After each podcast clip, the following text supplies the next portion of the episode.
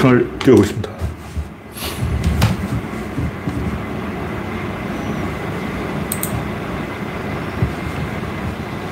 빌라 천 개. 네,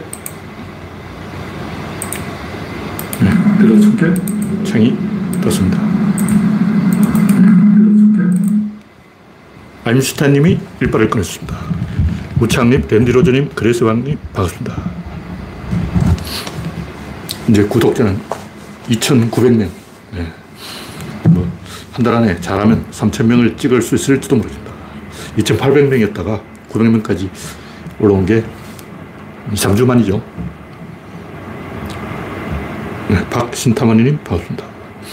여러분의 구독과 알림, 좋아요는 큰 힘이 됩니다. 화면에 이상이 있으면 말씀해 주시기 바랍니다. 장마가 끝나고 태풍이 두 개 연속으로 올라왔죠. 태풍도 아주 비실비실한 태풍이 바람도 안 불고 비만 많이 오는 이상한 태풍이에요.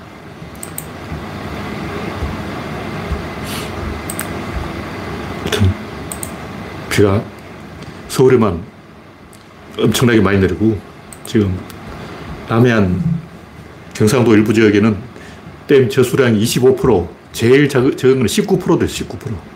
그기가 울산의 사연댐인가? 17%도 안 있는 것 같은데.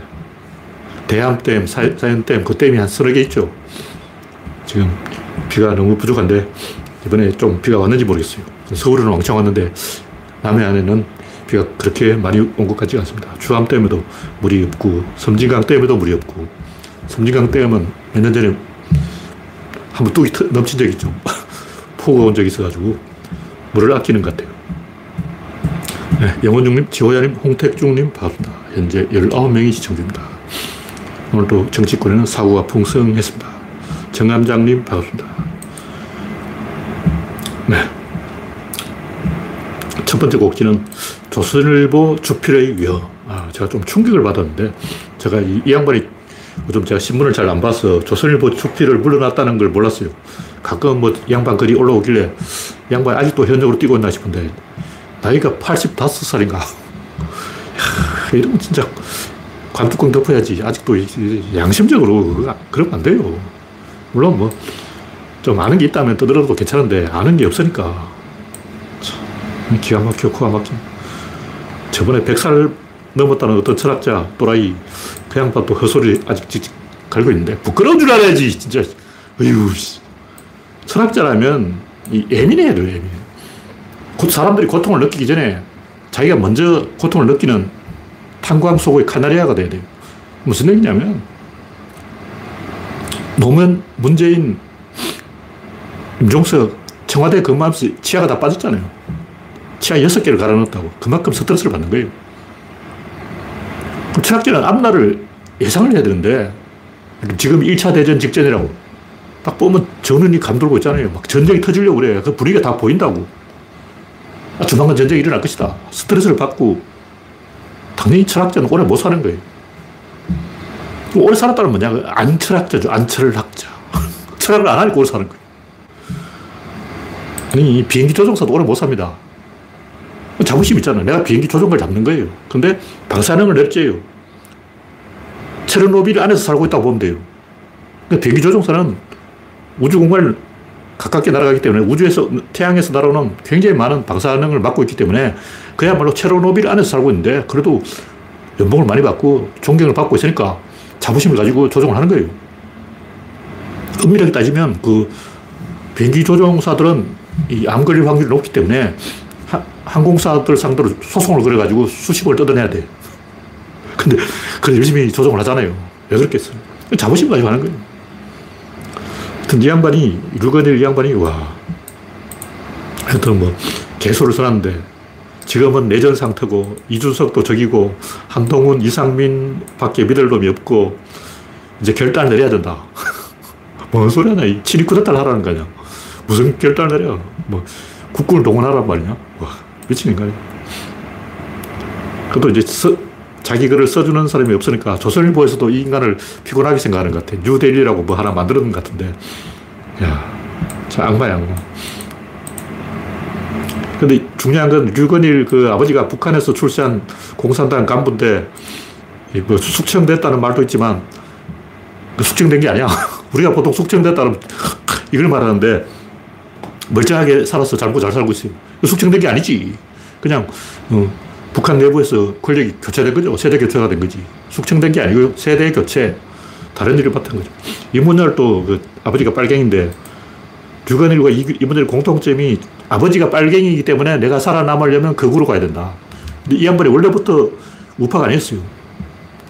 김영삼 때부터 우파가 된 거예요. 그 전두환 때만 해도 이 양반이 좌파였는데 김영삼 딱 되자 갑자기 우파로 돌변한 거예요.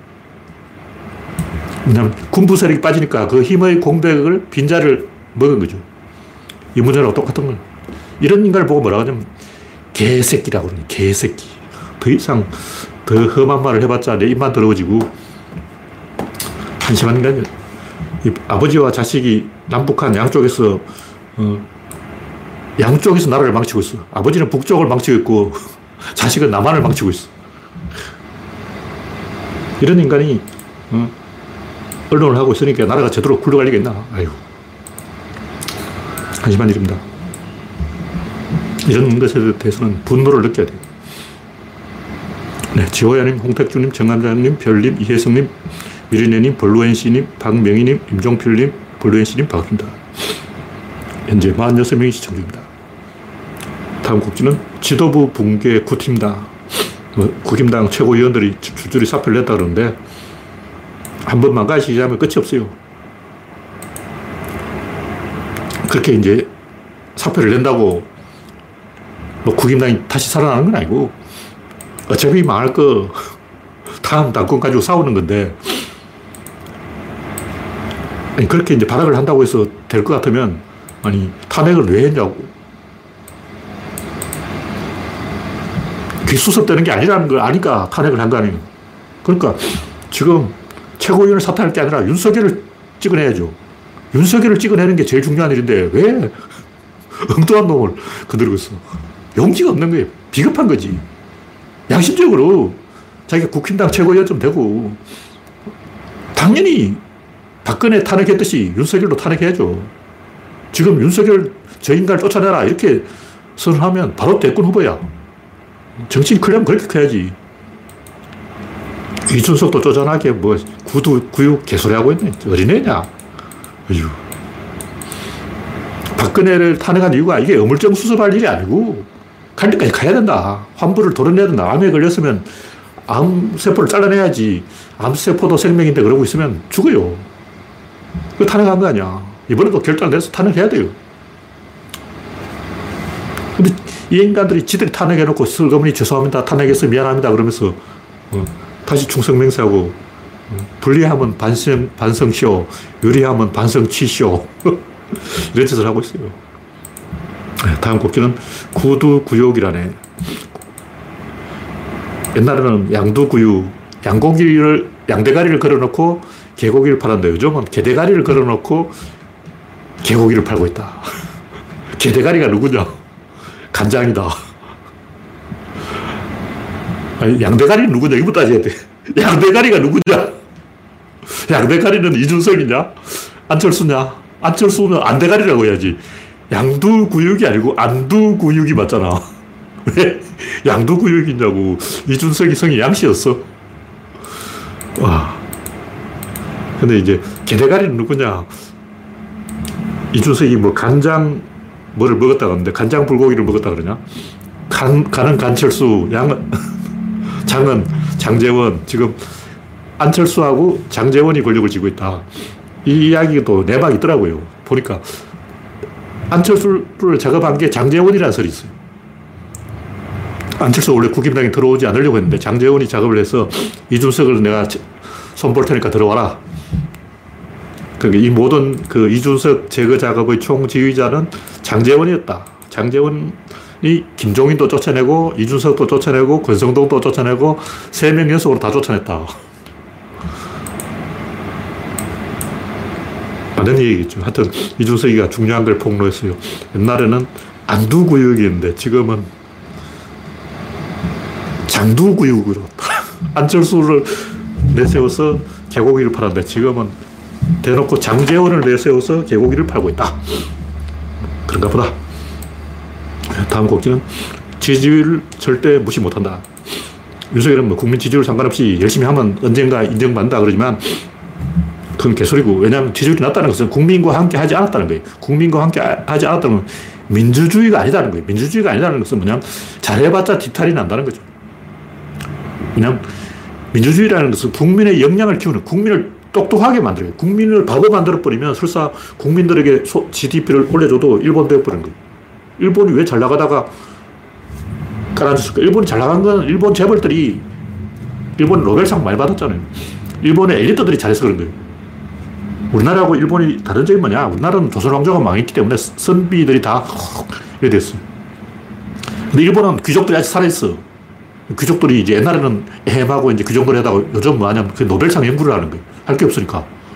귀족들이 쪽팔리게 어, 뭐 노가다를 뛸 수도 없고 어, 공장에 가서 일할 수도 없고 귀족들이 할 게 없으니까 집안에 처박혀가지고 계속 수학 문제를 풀고 있어. 그러니까 일본이 노벨상을 서로 담는 이유는 귀족주의, 엘리트주의가 살아있기 때문이다. 우리나라는 그 엘리트들이 조선왕조가 망하면서 개망신을 당하고 엘리트 문화가 사라졌어요. 그래서 전 국민이 하향 평준화되어 버렸어. 민주주의는 국민과 함께 가는 것이고 국민을 똑똑하게 만들어야 되는데 아무리 경제 성과를 내도 국민이 바보 되어버리면 그거는 도란 타버린 거예요. 사상 누각이라고. 잠시 GDP 올라갈지 모르지만 결국 일본처럼 원위치 자기 자리 찾아가는 거예요. 대한민국 전체가 수준이 높아져야 된다. 그런 얘기를 제가 하는 거예요. 네, 다음 곡기는 계급 배반 투표. 이게 옛날부터 제가 하는 얘기인데 계급 배반 투표라는 말 자체가 좀 따져보면 거짓말이에요. 계급 배반 투표라는 말은 무슨 말이냐면 결국 국민들이 띠에서 찍는다. 뭐, 이 말인데 틀린 말은 아니에요. 띠, 띠라니까 국인당 찍지. 근데 이거는 인간의 본질을 모르고 개소를 하는 거예요. 인간이란 동물을 좀 연구를 해보라고. 뇌과학을 좀 연구해보고 인간이 어떤 존재인지 알아보면 인간들은 지식인 엘리트 할 것 없이 다 교회 가잖아. 진중권 봐. 뭐 농객이라면서 똑똑한 척 다 하면서 교회 가서 하나님 이루고 있어. 아니, 우리가 과학 교과서에서 학교, 초등학교 때 자연을 배웠잖아요. 저 초등학교 때부터 어, 과학 교과서와 종교가 모순된다는 걸 알고 둘 중에 하나 틀렸다. 과학이 틀렸을까? 종교가 틀렸을까? 종교가 틀렸지. 제가 초등학교 3학년 때 내린 결론이에요. 진중권 초등학교 3학년 지식도 없는 거야. 근데 종교부터 때려잡아야지. 왜 이 뭐 계속 배반 투표 이런 얘기를 하고 있냐고. 뭐 종교를 못 때려잡는 거예요. 못 때려잡아. 인간이란 그런 동물이야. 과학적으로 생각하면 종교부터 제일 먼저 때려잡아야 되는데 이전이 종교가 활개를 치는 이유는 인간이 원래 종교적인 동물이다. 인간이 본질이 그렇다면 할 수 없는 거예요. 좀 성행이 성범죄 없애기 위해서는 전 대한민국 남자를 다 거절을 해버린 거잖아. 그럼 우리나라는 성범죄 없는 천국 되버려. 와, 대한민국에 아기 두 명 이상 낳은 모든 남자는 거세하자. 이런 법을 만들어버리면 그럼 성범죄가 사라져. 근데 왜 그렇게 하냐. 그 인간이 그런 동물인데. 그러니까 종교는 없앨 수가 없고 성범죄도 제가 봤을 때는 없앨 수가 없습니다. 줄일 수는 있는데 없앨 수가 없어. 인간은 권력의 동물이에요. 그러니까 일용할 양식이 필요한 게 아니고 일용할 권력이 필요한 거예요. 그 권력이 없을수록 권력, 권위주의 정당에 투표하게 돼 있어요. 왜냐면 권위주의 정당에 권력이 있으니까.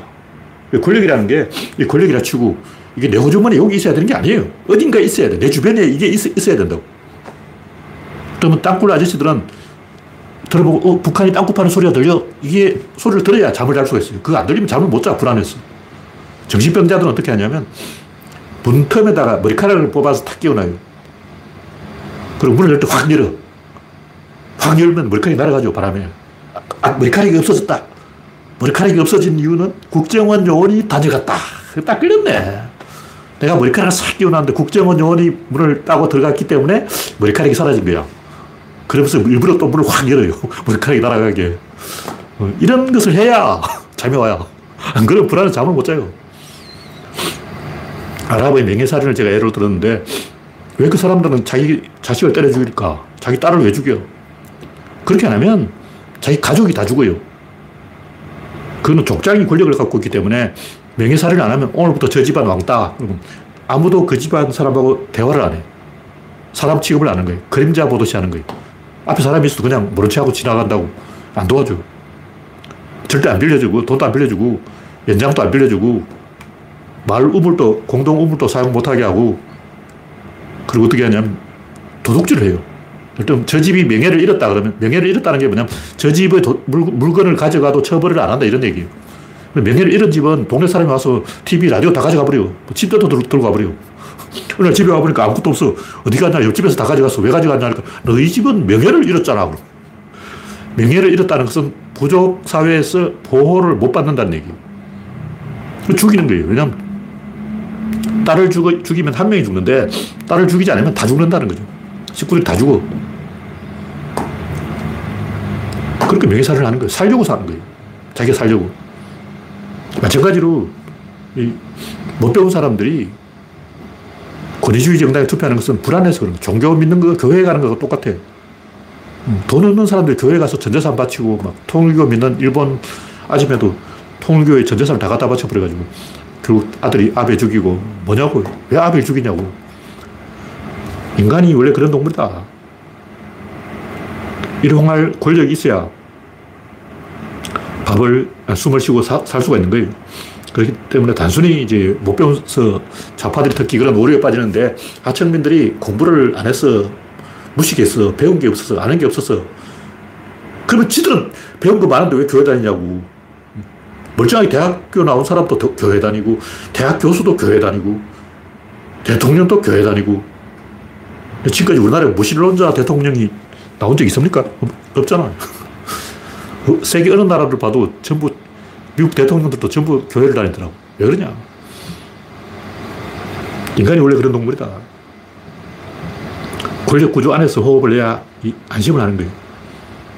족장도 없고, 대통령도 없고, 군대도 없고, 그러면 사람들이 굉장히 불안해져요. 우리는 안 불안해. 왜냐 우리는 배웠거든. 배운, 배운 사람들은 뉴스를 딱 보고 이웃 사람과 대화를 하고 소통을 하기 때문에 세상이 어떻게 돌아간다는 다 알고 있기 때문에 불안하지 않아요. 근데 못 배운 사람은 엄청나게 불안해. 우리가 느끼는 불안의 10배로 불안해. 그러니까 왜 여성들이 더 교회를 많이 갈까? 여성들이 더 불안한 거야. 남자들이 느끼는 불안이 요만큼이면 여성이 느끼는 불안이 이만큼이야. 교회 갈 수밖에 없지. 그러니까 많은 사람들이 권위주의 정당에 투표하는 이유는 권력 구조 안에서 호흡하지 않으면 불안하기 때문에 그것이 인간이라는 본질적 한계이기 때문에 어쩔 수 없다. 그런 얘기죠. 이걸 우리가 과학적으로 이해를 해야지. 그냥 너 바보냐 그러고 막 너 못 배웠으니까 국힘당 투표해야지 그러고 그렇게 계속 약 올리면 우리가 정권을 못 찾아와요. 생각을 해봐야 돼. 네, 다음 곡지는 영화 한산. 한산이 뜻밖의 괜찮다 하는 이야기가 많았어요. 근데 저번에 영화 명량도 괜찮다 해서 제가 보니까 안 괜찮은 거예요. 명량에서 하도 욕을 얻어 쳐먹어가지고 감독이, 같은 감독이 이번에는 좀 제대로 만들었다.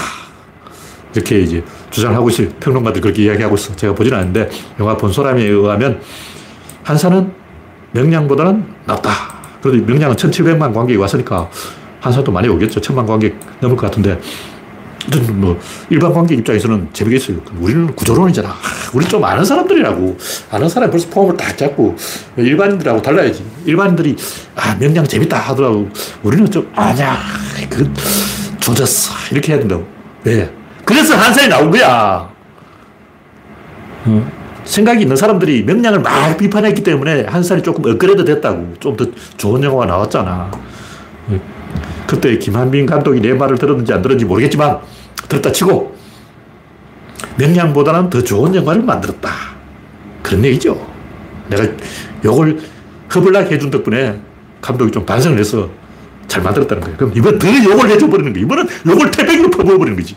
그냥 한 사람 그것도 영화냐 하고 막 조져야지. 그러면 감독이 또 느끼는 바가 있어가지고 노량해져. 그건 더 잘 만들 거 아니야. 아직 영화 앞에 남아있어요. 노량해져까지 나온다고. 그래서 한 사람 제가 아직 안 봤기 때문에 비판할 생각은 별로 없는데 비판해줘야 돼요. 정신적으로 이기는 건 이기는 게 아니에요. 영화 명량은 전쟁 그렇게 하면 집니다. 그진 거예요. 쫄병들은 하나도 말을 안 듣고 대장 혼자서 어, 엉터리 전법 써서 막 대포를 한 대 묶어서 쏘고 그런 게 어딨어. 전쟁을 어떻게 하지 아무것도 모르는 관객들은 그걸 보고 초딩들은 재밌을 수 있는데 저도 중딩만 돼도 요즘 밀리터리 마니아들 많잖아. 대포소는 절차가 굉장히 복잡해요. 그걸 보여줘야 되는 거예요. 이길 수밖에 없는 전쟁이다. 이걸 보여줘야지. 그냥 이겼다. 운이 좋아서 이겼다. 그런 게 어딨어. 그건 진 거예요. 필연적으로 이길 수밖에 없다. 영어 장고를 하면 기관총을 갈겨버려. 아, 이길 수밖에 없네. 기관총이네. 기관총은 인정해야지. 이렇게 나와야 되는 거예요. 한산에서도 이 외군들이 대패하고 난 다음에 아, 이거는 우리가 질 수밖에 없다. 보고를 했어요. 푸신수기한테 가서 이 전쟁은 해전은 우리가 이길 수가 없습니다. 푸신수기 해전 금지령을 내렸어요. 오늘부터 해전 하지 말고 모조리 육전만 해라. 그래서 제해권을 되찾고 한동안 일본군하고 해전을 못한 거예요. 왜냐면 일본군이 아무리 생각해도 이길 수 없는 전쟁이야. 이길 가능성이 0이에요, 0. 정확히 0%. 실제로 외군이 이순신 장군을 이긴 적은 없습니다. 왜냐하면 이순신 장군 전술이 압도, 압도적이기 때문에 이길 확률이 0이기 때문에. 근데 한사는 제가 아직 안 봤지만 본 사람에 의하면 이길 가능성이 1%나 있는 거예요. 와, 이건 잘못 만든 거야. 감독이 잘못 만든 거라고. 이길 가능성이 1% 있으면 그 1% 믿고 한 번 더 올인하는 게 윤석열 아냐. 윤석열 봐. 생산이 전혀 없는데도 계속 개기고 막 딴짓하고 어, 전 정권 뒤지고 나쁜 짓 하면 지지율이 올라갈까? 어, 못된 짓 하면 지지율이 올라갈까? 이러고 있, 잖아 다시 말해서 객관적으로 윤석열이 무슨 짓을 하든 지지율이 회복될 가능성은 정확하게 0%인데 윤석열 생각은 1%라고 생각하는 거예요. 이 1%를 믿고 도박을 하는 거예요. 한사는 실제 일어난 일을 외군들이 풍신수길에 보고해서 우리가 외군이 이길 가능성은 정확하게 0입니다. 이렇게 보고를 하니까 풍신이 0이구나. 그럼 해전 금지 이렇게 했다는 것은 정확히 0일 수밖에 없다는 걸 보여줘야 돼요. 근데 한산 본 관객들이 제가 본 사람한테 들어보면 무리의 1%나 이길 가능성이 있었다는 거지. 외군이 첨자진으로 이순신 장군이 일자진을 보통 그 중에 방어 쪽은 일자진을 쳐요. 일자진을 뚫을 뻔 했는데 하객진으로 포위해서 이겼다. 이렇게 이제 순하는데 과연 그게 이 말이 되는 개소리인가? 제가 영화를 안 봤기 때문에 더 이상 이야기 안 했겠지만 본 사람의 이야기를 전해 들은 바로는 그런 식으로 하면 외군이 이길 확률이 무려 10%나 돼요. 그럼 그것도 90%는 지는데 10%가 또 작은 숫자는 아니죠. 왜냐하면 사람들은 10% 되면 그것도 10% 믿고 도박을 합니다. 근데 실제로는 정확히 0%였어요. 그 0%를 이해하려면 대포라는 것을 어떻게 쏘는지 를 보여줘야 돼요. 그냥 막 쏘는 게 아니야. 막 쏘는 게 아니고 일단 초탄은 거리재기예요. 제탄은 뭐냐면 거리의 변화량을 재는 거예요. 그냥 거리를 재는 게 아니라 거리의 변화를 재. 바다에서 보는 건 육지에서 보는 건 틀리기 때문에 착시 현상이 일어나서 거리가 가까운지 뭔지 이게 판단을 할수 없어. 머릿속에 보고 저기 몇 킬로밖에 있냐 이걸 어떻게 알아? 거리를 재고 그 다음 거리 변화량을 재야 되기 때문에 세 번 발사해봐야 이 대포를 명중시킬 수가 있어요. 그리고 목선은 천자총통으로 장군 대장군절 쏴도 이게 박힙니다. 이 배가 빵 하고 깨지는 게 철선이 아니야. 철선은 오히려 깨지는데 목선은 돌을 맞으면 튕겨요. 대포로 돌을 쏘는데 돌을 맞으면 튕, 튕겨버려요. 잘 안 깨져요. 그, 그 당시 한산해전에서는 거의 외선을 불태웠어요. 그러니까 처음에는 대장군을 쏘서 가판을 깨고 두 번째는 볼을 쏴서 방패를, 벽을 깨부수는 거예요. 방패를 다쳐서 벽을 쏴는데 그 방패벽을 깨는 거야. 그 방패벽이 깨졌을 때 이제 조란탄을 쏘는데 자가 600개를 뭉쳐가지고 그걸 쏴요. 자가 600개를 뭉친 걸 쏘면 산탄총이 돼서 가판 위를 쓸어버려요. 그 외군이 이제 전투불능 상태가 되는데 그때 이제 화살을 하나하나 쏴 죽여. 근데 한산대첩은 이게 외군하고 정면으로 붙은 게 처음이기 때문에 이다 불태워 없었는데 나중에는 이제 외군들이 다 알고 불, 불이 안 붙게 다 장치를 해놨을 거라고.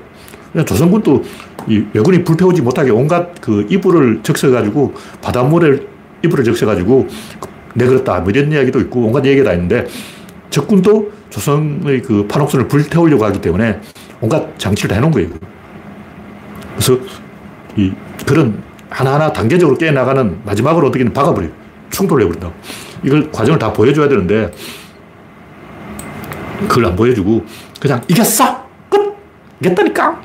이겼지? 왜냐면 이겼어! 이렇게 하면 재미있는데 뭔가 찝찝하잖아. 다음 영화는 어떻게 만들 거야? 뭔가 업그레이드 해야지. 그러니까 한산은 명량보다 좀 더 잘 만들어야 되고 다음 노량은 한산보다 조금 더 잘 만들어야 되는데 그러려면 전술이 조금 업그레이드해서 이기는 방법을 보여주는 거예요. 명량이 주먹으로 했다면 한산은 칼로 하고 다음에는 총으로 쏘고 그 다음 대포로 쏘고 그 다음 원자탄을 던져버리고 계속 뭔가 업그레이드 돼야지 그냥 같은 방식으로 정신력으로 이겼어. 뭐 용기로 이겼어. 배짱으로 이겼어. 이건 안 쳐주는 거예요.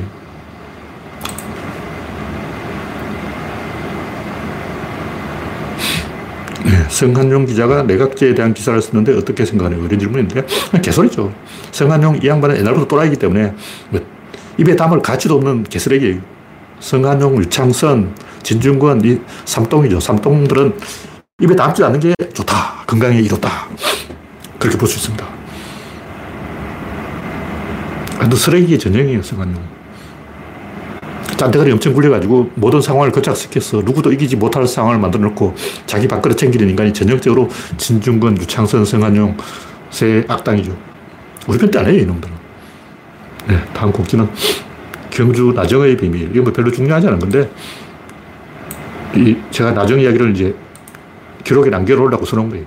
기록용으로 써놓은 건데, 이 딱 봐도 도교의 저, 사시설이고 중국의 그 천단, 기년전이라고죠. 천단하고 똑같은 건데 중국에는 이 천단을 존나 크게 만들었어요. 이게 도교 시설이라고. 도교라는 게 뭐냐? 화랑도가 도교입니다. 풍류도라고 그러는데 원래 도교하고 뿌리 같은 거예요. 도교는 뭐냐? 그냥 민간 신앙이야. 화랑도도 그냥 민간 신앙이라고. 근데 이 나중에 맨 처음에 있었던 건물은 초가집으로 되어 있고 동그랗게 되어 있어요. 이게 이 영국의 스톤헨지하고 같은 것이고 더 길게 보면 퀘 베클리 태페하고 같은 건데 왜 이렇게 보느냐 하면 비슷한 게 영국에 수도 없이 많이 있어요. 프랑스도 존나 많아. 독일에도 엄청 많아. 난 이게 별로 없는 줄 알아. 영국에 스톤헨지만 그 하나만인 줄 알았는데 스톤헨지는 이제 건물이 특이하게 생겨서 유명해서 살아남은 거고 제가 검색을 해보니까 아 존나 많더라고. 발바 그래. 그리고 스톤헨지도 원래는 우드헨지였어요. 원래 나무로 만들었다고. 나중도 원래 나무, 나무로 만들었는데 이 나중에 이제 기다를 쌓았죠. 그래서 나정, 나정을 문무왕 때 업그레이드 했는데 교화집으로 다시 지은 거죠. 근데 처음, 스톤헨지 처음 생겼다는 것은 그게 이 신궁은 신을 모시는 시설이 있었고 우물이 아니라는 얘기. 다시 말해서 나정은 우물이 아닙니다. 근데 왜 나정자가 붙었냐? 우물 비슷한 뭔가 시설이 있었던 거예요. 그걸 어떻게 그렇게 알 수 있냐면 아령정이라고 또 있어요. 그러니까 서, 박혁거스는 나정에서 태어났고 아령 왕비는 아령정에서 태어났는데 정자가 두 개인 거예요. 우물 두 개라고. 두 우물이 합쳐가지고 이제 신라를 만든 거죠. 근데 그 나중에 있었던 자리가 소벌돌이공. 돌이라는 말은 제가 옛날에 썼는데 제후를 돌이라 그래요. 달구벌, 달, 닭이 뭘까? 왜 계림, 계림 닭숲인데 왜 닭이 숲이냐? 닭, 돌이 이런 말은 닭도리탕을 이야기하는 게 아니고 제가 봤을 때는 이 백제도 그런 말이 많아요.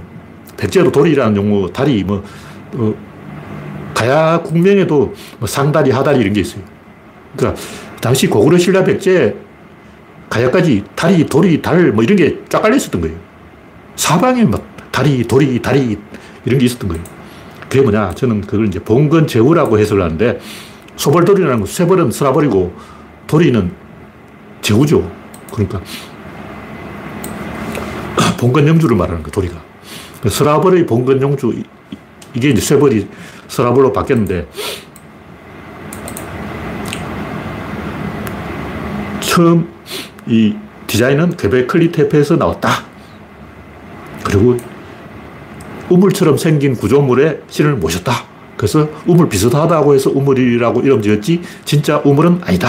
그렇게 보는 이유는 밖에 해자를 눌렀기 때문에 그리고 제가 그 동네 살았다 아닙니까? 우리 동네 우리 옆 동네인데 거리가 직선으로 한 500m밖에 안 돼요. 쭉, 쭉, 가 보여. 500m 되기는 한 6, 700m 되는데 직선으로는 얼마 안 돼요. 제가 나정 앞을 항상 지나다녔기 때문에 그 지역이 언덕배기, 언덕배기. 언덕배기 우물이 있다면 말도 안 되는 거죠. 우물은 아닙니다. 바로 옆에 또랑이 있어요. 또랑이 다리도 있었는데 그 밭주인이 다리를 파묻어 버렸어요. 포크레인 갖고 와가지고 음. 돌다리 이거 발견되면 문화재 개발하면 골치 아파진다고 파묻어 버렸어. 안타까운 일이죠. 그 경주에서는 그런 문화재 파괴가 수도 없이 일어나, 수도 없이. 바글바글해. 하여튼, 주변에 해자도 있고, 바로 옆에 또랑도 있고, 언덕배기이기 때문에 우물은 아니다. 그러면 신을 모시는 우물 비슷하게 생긴 구조물이다. 그 아이디어는 스톤헨지에서 온 것이고 그 이전에는 퀘베클 이테프에서 온 것이다. 그리고 이런 비슷한 것이 유럽, 프랑스, 독일 이런 데는 바글바글하다. 존나 많다. 그런 얘기입니다. 한두 개 있으면 제가 이런 얘기를 하죠. 근데 바글바글해.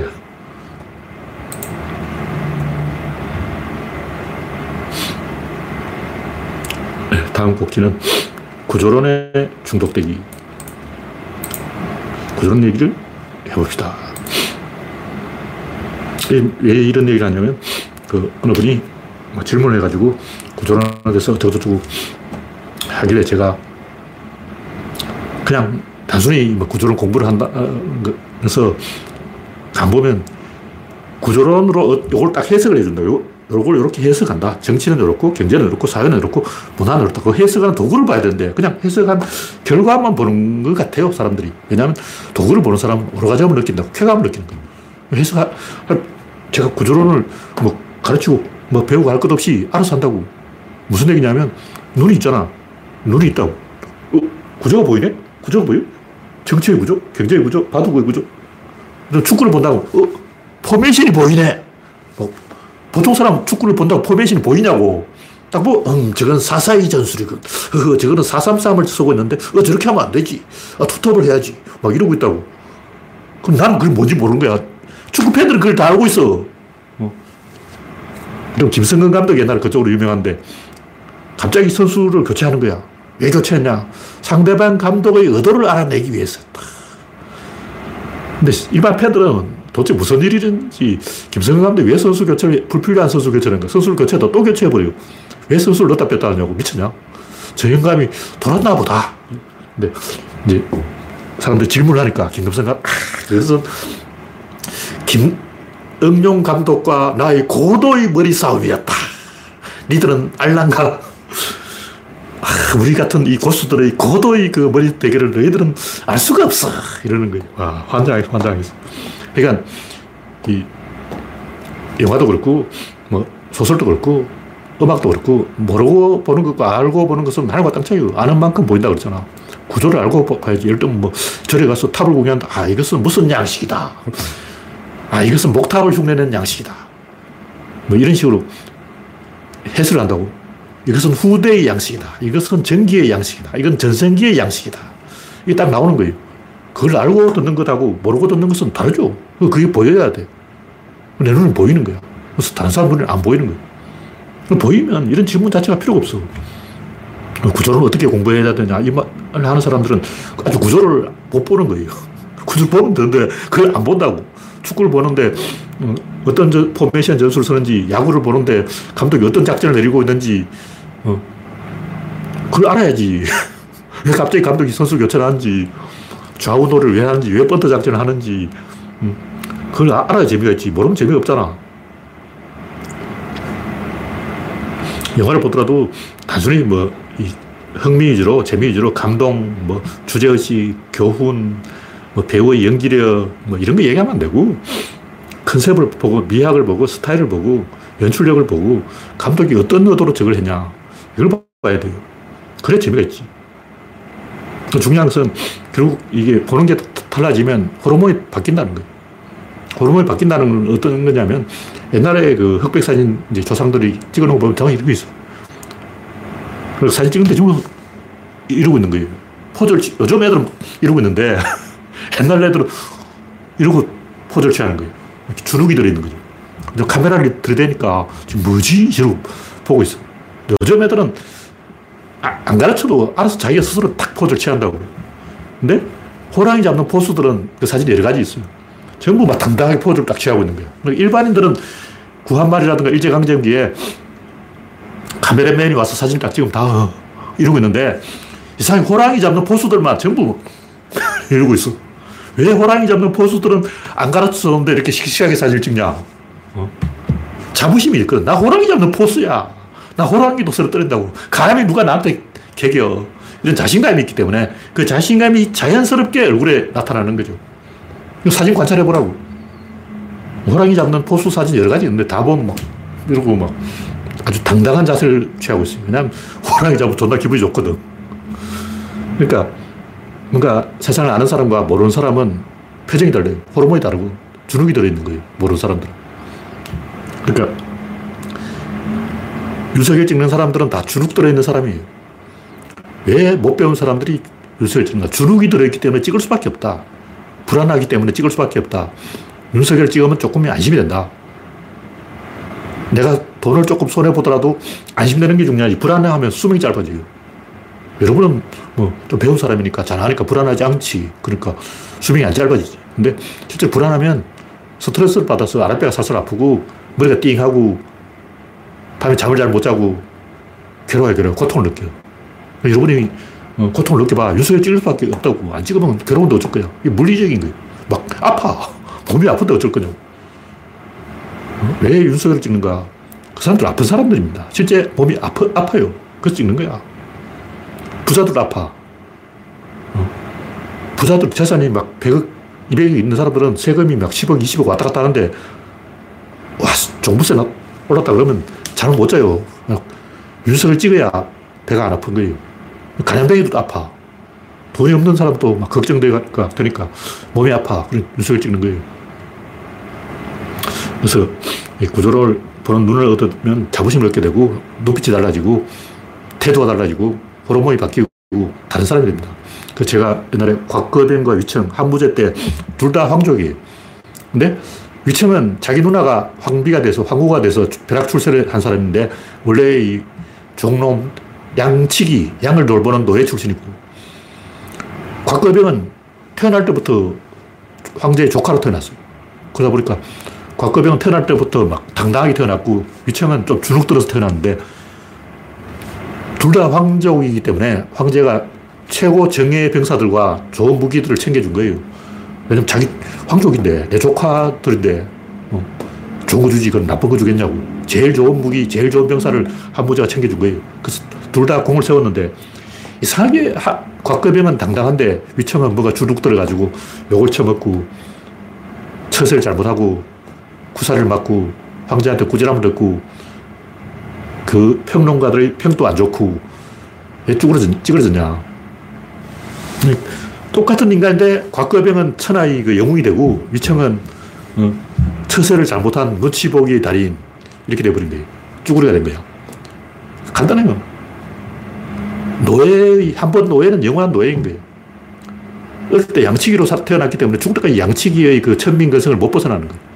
그 곽거병은 태어날 때부터 황제의 조카였기 때문에 계속 당당한 거죠. 여러분도 구조를 배우면 세상이 만만하게 보이고 당당한 자세를 얻게 되는 거예요. 물론 이제 너무 당당해지면 또 부작용이 있어요. 어, 큰 소리 치는 거야. 헛세가 심해져. 그래서 구조론을 배우면 약간 부작용으로 헛세가 늘어나는 단점이 있고 너무 큰 소리를 치는 병통이 있습니다. 그거 조심해야 돼요. 네, 다음 곡지는 이기는 방법.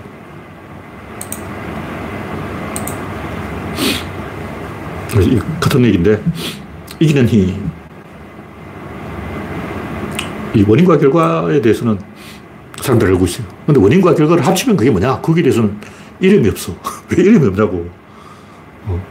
예를 크기가 있고 작기가 있다면 그걸 이제 크, 크, 크기라는 단어로 표현을 하잖아요. 그, 이 말도 좀 이상한 게 크다와 작다를 크기 하나로 묶어버리면 이상하죠. 크, 크기자, 크작기래요. 크작기. 클 수도 있고 작을 수도 있으니까 크기라고 하면 안 되고 크작기. 무거울 수도 있고 가벼울 수도 있으니까 무게라고 하면 안 되고 무, 무가볍게. 하여튼 이 어떤 대칭되는 것은 그 대칭을 통이라는 이름이 있는 거예요. 일단 머리가 있고 꼬리가 있다면 그 가운데 몸통이 있는 거죠. 그러면 공격하고 수비가 있다면 축구란 시합이 있는 거예요. 근데 공격도 있고 수비도 있는데 축구란 말이 없다. 그런 단어가 없다. 그럼 어떻게 야, 우리 공 가지고 공격 수비 놀이 할래? 뭐 이렇게 해야 돼. 말이 길어지잖아. 그냥, 야, 축구하자 그러면 되는데, 공격 수비하자. 이상하잖아. 어. 골 넣기 맞기 하자. 한쪽은 넣고 한쪽은 맞고.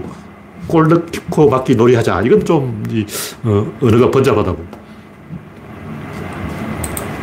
그러니까, 우리가 이, 거기에 대한 개념이 없어요. 단어가 없어. 말이 없어. 근데 저는 어릴 때부터 궁금했어요. 왜 그걸 통일하는, 원인과 결과를 통일하는 말이 없는가. 원인과 결과를 통일하는 것은 구조로는 사건인 사건. 그리고 이기는 것과 지는 것을 통일하는 것은 권력이에요. 단순히 이 성부가 아니라 사회에서 이 주체는 항상 객체를 이기게 돼 있어. 만약 객체가 주체를 이기면 어떻게 되냐. 주인이 손님을 이겨야 되는데 손님이 주인을 이기면 어떻게 되냐. 싸움이 나는 거야, 싸움이 나. 옛날 부족민 야노마미족이 그런데 이제 해마다 한 번씩 상대방 부족을 초청해서 잔치를 열어요. 막 온갖 과일, 음식을 산더미처럼 쌓아놓고 상대방 부족을 이제 잔치에 초대하는 거야. 근데 꼭 끝날 때쯤 되면 주먹질을 해요. 모의 전쟁을 하는 거예요. 근데 이제 그걸 하는 절차가 있어. 그냥 하는 게 아니고, 야, 이놈! 어? 작년에 우리는 어, 엄청나게 돼지, 통돼지 이런 마리 잡아서 대접을 했는데 너희들은 이게 뭐냐? 이게 음식 차린 거냐? 이걸 사람 먹으라고 주느냐? 애 쓰레기 안 먹어! 하고 면상에다 집어 던진다고. 그 시비를 거는 거예요. 그러면, 아니, 이렇게 어, 잘 처먹고 또 개소리 하냐 이러면서 또 이제 그럼 주먹으로 대결하자 이렇게 나오는 거예요. 그럼 상대방 쪽 한 명, 이쪽 한 명, 전사 한 명이 나와서 이제 가슴 때리, 때리기로 결판을 내자. 그러다 나중에 대가리 때리기로 발전하는 거예요. 그래서 막대기로 정수를 때려가지고 죽입니다, 사람을.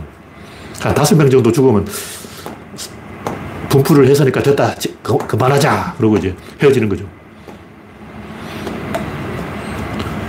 무슨 얘기 하다 이런 얘기 나왔지? 하여튼 그 주인이 손님을 이겨야지 손님이 주인을 이기면 전쟁이 난다는 거예요. 그러니까 야노마미 부족의 모의 전쟁은 손님이 주인을 이겨서 일어나는 전쟁이다. 선생이 제자를 이겨야지. 제자가 선생을 이기면 어, 누가 공부하려고 그러겠냐고. 소대장이 부하를 이겨야지. 부하가 소대장을 이겨버리면 그 소대장 길들이기 아니야. 그럼 그 부대는 이제 콩가루 집어야 되는 거예요. 상식적으로 생각하지. 윤석열이 줄리를 이겨야지. 줄리가 윤석열을 이겨버리면 대통령이 줄리냐? 어, 천공도사가 이기는 것 같아요. 그럼 지금 대통령은 천공도사였던 거야? 이건 하극상이죠. 이거 뒤집어진 거야. 당연히 음, 윗사람이 아랫사람을 이겨야 이 시스템이 돌아가는 거고. 자식이 부모를 이기면 이제 분가를 하는 거죠. 부모가 자식을 이기면 한 집에 사는 거고, 자식이 부모를 이기면 따로 살림을 나가는 거예요. 그러니까 하나의 사건 안에서는 무조건 주체가 객체를 이기게 되어 있다. 지면 구조가 깨진다. 왜 주체가 객체를 이기냐? 주는 건 1이고 받는 건 2예요. 내가 물건을 준다면 한 손으로 준다고. 근데 주는 사람은 무게중심을 딱 잡고 있어요. 여기 딱 주면 돼. 그 받는 사람이 양쪽 귀퉁이를 잡아야 돼. 왜냐? 받는 사람이 만약 여기를 받으면 휙 기울어진다고. 무게중심을 못 잡는 거. 왜냐하면 방금 받았으니까 무게중심을 파악하려면 한참 시간이 걸리지. 근데 이게 보편적인 원리.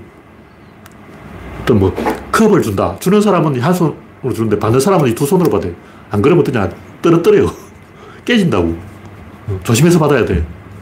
근데 크, 주는 사람은 무게 중심을 잡고 있으니까 당연히 한 손으로 줘도 되죠. 근데 이게 이 질 입자 힘 운동량 다섯 번에 걸쳐서 반복되는 거 질이 입자에 대해서 입자가 힘에 대해서 힘이 운동에 대해서 운동이 양에 대해서 항상 질은 1로 결정하는 것을 입자는 2로 결정해요. 왜냐면 입자는 이렇게 형태가 있어요. 근데 형태가 있다는 건 밸런스가 있다는 거예요. 밸런스가 있다는 건 둘이 있다는 거예요. 입자는 항상 둘이 있을 수밖에 없어요. 왜냐면 가운데 밸런스가 있으니까. 두 사람이 시소를 타고 있다면 그 가운데 축이 입자인 거예요. 입자가 있으려면 시소에 두 사람 타야 돼. 한 사람 타면 이 시소가 움직이지 않아. 그러니까 질은 그 시소의 연결이다. 시소에 두 사람 탔다면 가운데를 연결하는 게 질이고 연결했다면 축이 한 개가 생기는 거예요. 그래서 질이 한 번 움직여서 의사결정할 때 입자는 두 번 움직여야 되고 입자가 한 번 움직일 때 힘은 두 번 움직여야 되고 힘이 한 번 움직일 때 운동은 두 번 움직여야 되고 항상 그런 식으로 두 배수로 가게 되죠. 공을 던진 다음에 그냥 던지는 게 아니고 뒤로 갔다가 던지는 거예요. 두 번 움직인다는 거죠. 중간에 한 방향을 바꿔 스파가 여기서 바뀌는 거예요. 그래서 우리는 어깨로 던진다고 잘못 알고 있는데 이렇게 던진다고 생각하는데 이렇게 던지는 게 아니고 이렇게 던지는 거예요. 요 게 투구의 비결이라고. 요것만 잘하면 구속이 10km 빨라집니다. 그러니까 아마추어하고 프로하고 뭐 다른 아마추어는 이렇게 던지고 프로는 이렇게 와서 이렇게 던지는 거예요. 요 각도만 살짝 틀어줘도 구속이 10km 빨라지기 때문에 아, 아마추어는 아마추어고 프로는 프로구나. 이걸 알게 되는 거죠. 그래서 항상 이 질이 한 번일 때 입장 두 번이다. 입장 한 번일 때 힘은 두 번이다. 힘이 한 번일 때 운동 두 번이다. 운동이 한 번일 때 양은 두 번이다. 항상 두 배로 가야 되기 때문에 이게 비가 역성을 가진다. 무슨 얘기냐면 이게 막 뒤집어지면 하나가 둘을 지배한다는 거예요. 하나가 연결 부위를 연결이 끊어진다는 거예요. 연결이 끊어지면 어떻게 되냐. 컵을 전달하는데 놓쳐버리면 놔버리면 떨어지는 거죠. 반대로 가서 양이 하나 할 때 운동이 두 개, 운동이 하나 할 때 힘이 두 개, 힘이 하나 할 때 입장 두 개, 입장 하나 할 때 질이 두 개 이렇게 되면 깨집니다. 그릇이 깨져. 그래서 전달이 안 되는 거예요. 그래서 그 반대로는 불가능하다. 한 방향으로 가야 의사결정이 가능하다. 그런 얘기고. 마지막으로 이 카, 시미르 효과. 제가 우연히 또 검색하다 발견했는데 그래서 다시 한번 검색해 보니까 제가 2년 전에 쓴 글이 딱 나오더라고. 아, 2년 전에도 이, 이야기 했구나. 근데 제가 2년 전에 어떻게 썼는지 기억이 잘 안 나니까 자세히 안 읽어봤어. 2년, 2년 전에 쓴 글은 자, 자세히 안 읽어보고. 지금 하는 얘기는 뭐냐면, 뭐 2년 전에 썼는 얘기하고 비슷할 건데, 암흑 물질, 암흑 에너지에 대한 이야기. 뭐 여러 번 얘기했지만, 자석은 미는 힘과 당기는 힘이 있는데, 미는 힘과 당기는 힘이 50도 50이라고. 그럼 자석을 가죽 자루 안에 넣고 그 봉투 안에 넣고 막 흔들어 버리죠. 잠시 후에 보면 다 붙어 있어요. 그러니까 미는 힘과 당기는 힘이 50도 50이면 당연히 반은 밀고 반은 당겨야 되는데 왜 다 붙어버리냐고. 미는 힘이 방향을 바꾸면 그게 당기는 힘이라고. 그래서 결국 다 당기게 되는 거예요. 근데 우주의 근본 힘은 미는 힘이다. 그걸 증명하는 게 가시미르 효과다. 근데 이게 왜 중요하냐면 실제 뭐 제가 이 물리학을 이야기하는 게 아니고 물리학을 제가 어떻게 알겠습니까? 모르죠. 저 같은 사람이 물리학을 알 수는 없고 제가 이야기하는 것은 당긴다는 말, 이 자체가 틀린 말이에요. 그런 말 자체가 없어. 국어사전에 그런 말이 없다고. 일단 줄다리기. 줄다리기 시험을 보라고 막 당기잖아. 아니요. 자세히 보라고 발을 밀고 있어. 상주 팔의 힘이 세냐, 발의 힘이 세냐. 팔로 당기는 게 힘이 세냐, 아니면 발로 미는 게 힘이 세냐고. 다리가 굵냐, 팔이 굵냐. 팔 굵기하고 다리 굵기를 비교해 보라고. 다리가 팔보다 훨씬 굵어요. 그러니까 줄다리기를 하는 사람은 발로 땅을 미는 거예요. 팔로 당기는 게 아니고 발로 민다고. 그 줄다리기라고 하면 안 되고 발로 땅 밀기라고 해야 돼. 땅 밀기 시합. 그럼 좀 이상하지만 역학적인 메커니즘을 보면 그렇다는 거죠. 예를 들면 기린차가 와서 차를 끌고 갔다. 당겼다. 엘리베이터를 끌어올린다. 이 로프로 당기는 거 아니에요. 근데 실제로 보면 모터가 어떻게 돌냐면 밀어요. 그러니까 자동차라면 견인차 내부에서 실린더 안에서 가스 폭발에 의해서 팽창에 의해서 피스톤을 밀었어. 그래서 피스톤을 밀었어. 맨 먼저 나오는 건 밀었어. 그걸 이제 중간에 여러 가지 절차를 거쳐서 당기는 걸로 바꾸는 거죠. 당긴다는 것은 미는 힘을 방향 전환시킨 거고 우주 안의 모든 힘은 미는 힘일 수밖에 없는 게 모든 힘은 구조의 모순 어떤 개가 있는데 이게 모순되면 서로 밀어내요. 여기서 힘이라는 게 만들어진다. 힘은 구조의 모순에 의해서 성립하기 때문에 그 외에는 힘이 만들어지는 원리가 없어요. 그래서 모든 힘은 구조의 모순이기 때문에 모든 힘은 미는 힘이고 미는 힘이 굴러다니다 보면 아까 얘기했듯이 자석을 모아놓으면 결국 다 붙어버려요. 그다음 통 안에 자석을 여러 개 넣어놓고 이렇게 흔들어 보자고 다 붙어버리지.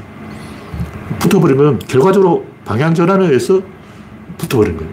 왜 붙었다가 다시 떨어지지 않냐? 그건 불가능해. 붙어보면 떨어지고 싶어도 막혀서 못 가는 거예요. 떨어지고 싶어도 이쪽으로 가려고 그러는데 앞에서 막고 있으니까 못 가는 거죠. 그러니까 어, 붙을 수 있는데 떨어질 수는 없으니까. 왜냐면 막혔으니까. 근데 떨어지는 건 가능해요. 왜냐면 열렸으니까. 넓은 공간에서 열려있을 때는 떨어질 수가 있다고. 근데 좁은 공간에 붙어 있는 상태에서는 앞에 막혔기 때문에 더 이상 변화가 일어날 수 없다. 다시 말해서 봉투에 여러 개의 자석을 넣고 흔들면 바깥쪽은 열려있고 안쪽은 닫혀 있어요. 그러니까 다 닫힐 수밖에 없는 게 안쪽이 닫혔기 때문에 닫힐 수밖에 없는 거죠. 이건 너무나 당연한 얘기다. 시간이 됐기 때문에 오늘 이야기는 여기서 마치겠습니다. 그러니까 제 얘기는 제가 물리학을 연구해서 뭐 중력을 비밀을 알아낸 게 아니고 수학적으로, 언어학적으로 모든 힘은, 우주 안에 있는 모든 힘은 확산 방향으로 갈 수밖에 없다. 구조적 모순에 의해서 그 다음 증거가 뭐냐? 증거는 만약 당긴다면 가속적으로 떨어져야 되는데 작은 물체든 큰 물체든 똑같은 속도로 기타를 떨어뜨리든 사과를 떨어뜨리든 쇠공을 떨어뜨리든 뉴턴이 갈릴레이가 떨어뜨려 보니까 피사의 사탑에서 공을 떨어뜨려 보니까 똑같은 속도로 떨어진다는 것은 그것은 공간 자체의 성질이 결정한다는 거죠. 그리고 그게 미는 힘이라는 객관적인 증거인 거예요. 근데 이거는 어린애가 생각해도 알 수 있어. 초등학생 생각해봐도, 어? 맞네. 이렇게 알 수가 있는데, 왜 사람들이 이런 얘기를 안 할까? 천동설, 지동설과 똑같은 거예요. 사람들이 이 발상의 전환을 하는 걸 반대로 뒤집어서 생각하는 걸 굉장히 두려워하는 것 같아요. 한번 이제 규칙이 정해지면 선생님 피곤하게 하지 말자. 선생님 쓸데없는 질문해서 죄송합니다. 이상한 질문 안 할게요. 하고 이제 주눅이 들어서 기가 죽은 거예요. 아까 얘기했듯이 구조를 보면 기가 살아나는데 기가 죽어서 이런 질문을 아예 안 하는 거예요. 저는 어릴 때 그러니까 선생님 좀 띠라더라고. 선생님 나보다 아는 게 없어. 그래서 아 선생님이 틀렸구나. 교과서가 틀렸구나. 지구 인류가 틀렸구나. 이렇게 뒤집어서 생각을 해본 거예요. 근데 보통 사람은 다 주눅이 들어있다. 그런 얘기죠. 네. 현재까지 시청해주신 92명 여러분 수고하셨습니다. 감사합니다.